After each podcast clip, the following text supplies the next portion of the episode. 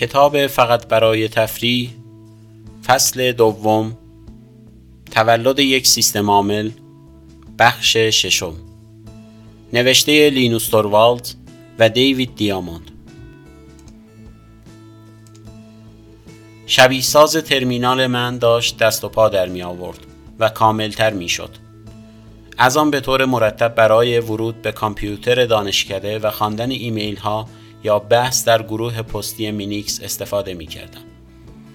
مشکل این بود که لازم بود فایل هایی را آپلود و دانلود کنم. به عبارت دیگر باید فایل ها را روی دیسک ذخیره می کردم. برای این کار باید برای شبیه ساز ترمینالم یک درایور دیسک هم می نوشتم. همچنین به یک ساختار فایل نیاز داشتم تا بتوانم فایل ها را روی دیسک طبقه بندی کنم و بتوانم فایل های مختلف را در بخش های مربوط به خودشان ذخیره کنم. اینجا بود که احساس کردم ادامه پروژه کار زیادی می‌برد که ارزشش را ندارد و تقریبا کل پروژه را متوقف کردم. ولی مسئله این بود که کار دیگری برای انجام نداشتم. بهار آن سال به کلاس هایم می رفتم که چالش خاصی در آنها نبود. تنها فعالیت هفتگی من دیدارها یعنی پارتی های چهارشنبه شب در باشگاه اسپکتروم بود.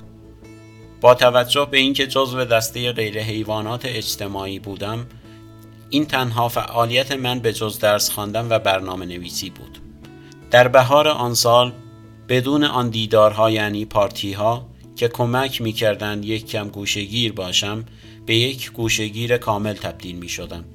اسپکتروم ساختار درونی داشت که زندگی اجتماعی را تسهیل می کرد و فکر نمی کنم برنامه های چندانی در آنجا از دست داده باشم. آن برنامه ها برای من بسیار مهم بودند. در واقع گاهی حتی به خاطر هیجان آن برنامه ها نمی توانستم بخوابم. من قبل از بعضی از برنامه ها شب را با این تلاش می گذراندم که فردا با کمبود توانایی های اجتماعیم چه کنم. چگونه دماغ بزرگم را مخفی کنم و در مورد نداشتن دوست دختر چه توضیحی بدهم. فکر کنم این مشکل همیشگی geek هاست. چیزی که سعی می کنم بگویم این است که آن بهار کار چندان جالبی برای انجام نداشتم. در این میان فکر کردم به پروژه دیسک درایور، فایل سیستم درایور پذیرفتنی بود. پس با خود گفتم که به سراغش خواهم رفت.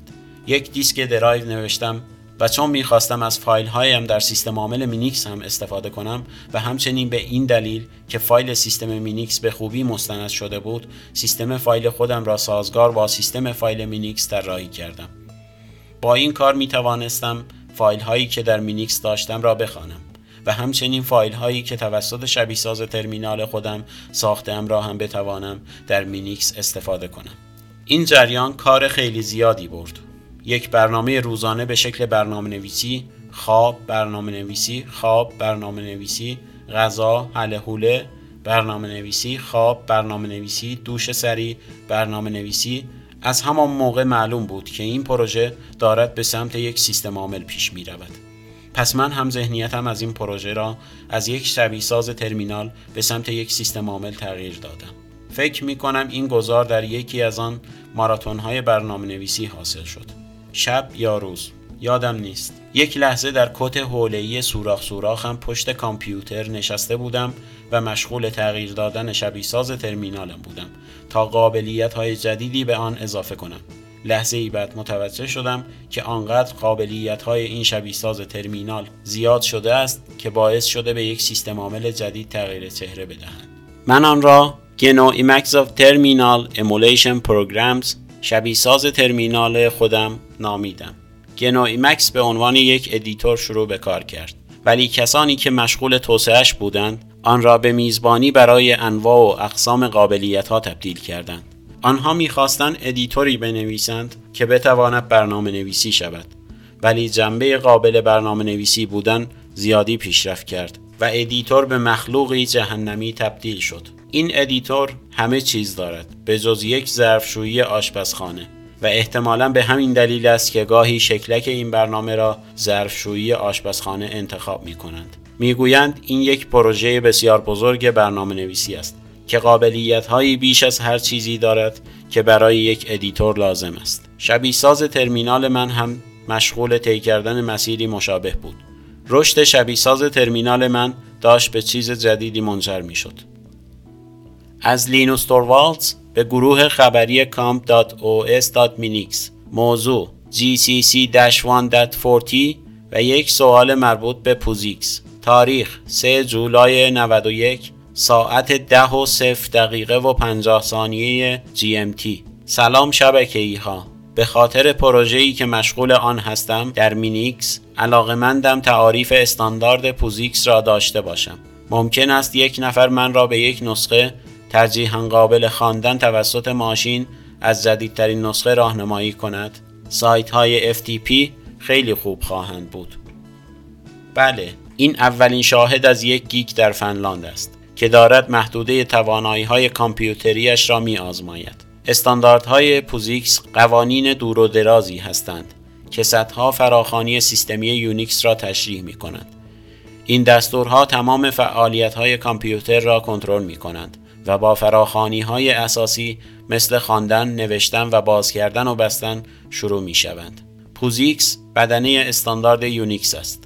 سازمانی متشکل از تمام کسانی که می‌خواهند با هم در مورد استانداردهای یونیکس توافق کنند. برای برنامه نویس ها استانداردها بسیار مهم هستند چون از طریق آنها می توانند برنامه هایی بنویسند که روی بیش از یک کامپیوتر اجرا شود. فراخانی های سیستمی به خصوص مهمهایش فهرستی از توابع مختلف را در اختیار من میگذاشت که زیرساخت های یک سیستم عامل را تشکیل می دهند. من برنامه هایی می نوشتم که توابع مورد نظر را به شیوهی که خودم تصمیم گرفته بودم اجرا کنند. در عین حال با پیگیری پوزیکس برنامه های من برای دیگران نیز قابل استفاده می شدند. آن موقع نمی دانستم که این امکان هست که کپی سخت یعنی نسخه کاغذی پوزیکس را از خود آن سازمان سفارش دهم. البته ارزشی هم نداشت. حتی اگر می توانستم پولش را بدهم رسیدن نسخه ها به فنلاند از طریق پست زمان زیادی می گرفت. این بود که می‌خواستم نسخه نرمی پیدا کنم که از طریق سایت های FTP قابل دریافت باشد. هیچ کس جوابی حاوی پیوندی به فایل های پوزیکس نداد. پس مجبور شدم به سراغ نقشه ب بروم. شروع بررسی استانداردها از راهنمای نسخه یونیکس دانشگاه که از سرویس دهنده Sun Microsystems استفاده می کرد. این راهنماها حاوی نسخه ابتدایی از فراخوانی های اساسی بودند و می‌شد از طریق آنها کار را شروع کرد. می‌شد به راهنماها نگاه کرد و دید که هر فراخانی قرار است چه کاری انجام دهد و بعد پشت کامپیوتر نشست و تابعی برای انجام آن کار نوشت. صفحات راهنما نمی گفتند که چطور باید وظایف را انجام داد و تنها به نتیجه نهایی اشاره می کردند. تازه بعضی از فراخانی ها را هم از کتاب آندروتان باوم و بعضی کتاب های دیگر برداشتم. در نهایت یک نفر جلدهای قطور حاوی استانداردهای پوزیکس را فرستاد. البته ایمیل من بدون جواب هم نماند. هر آدم مطلعی و فقط هم افراد مطلعی که سایت گروه خبری مینیکس را میخواندند می توانست بگوید که پروژه من نوشتن یک سیستم عامل است. مگر قوانین پوزیکس به چه درد دیگری می‌خورند؟ پیام من کنجکاوی آری لمکه استاد حل تمرین دانشگاه تکنولوژی هلسینکی که اگر انقدر علاقه من به توری نبودم آنجا درس میخواندم را برانگیخت. آری با فرستادن یک جواب دلگرم کننده نوشت که بر روی FTP دانشگاه یک زیرشاخه برایم ساخته است. تا هر وقت احساس کردم سیستم عامل آماده شده آن را در اختیار کسان دیگری بگذارم که ممکن است علاقمند باشند آن را آزمایش کنند. پایان بخش ششم از فصل دوم تولد یک سیستم عامل. برای دریافت شماره های دیگر این کتاب صوتی به وبسایت آواسام مراجعه کنید.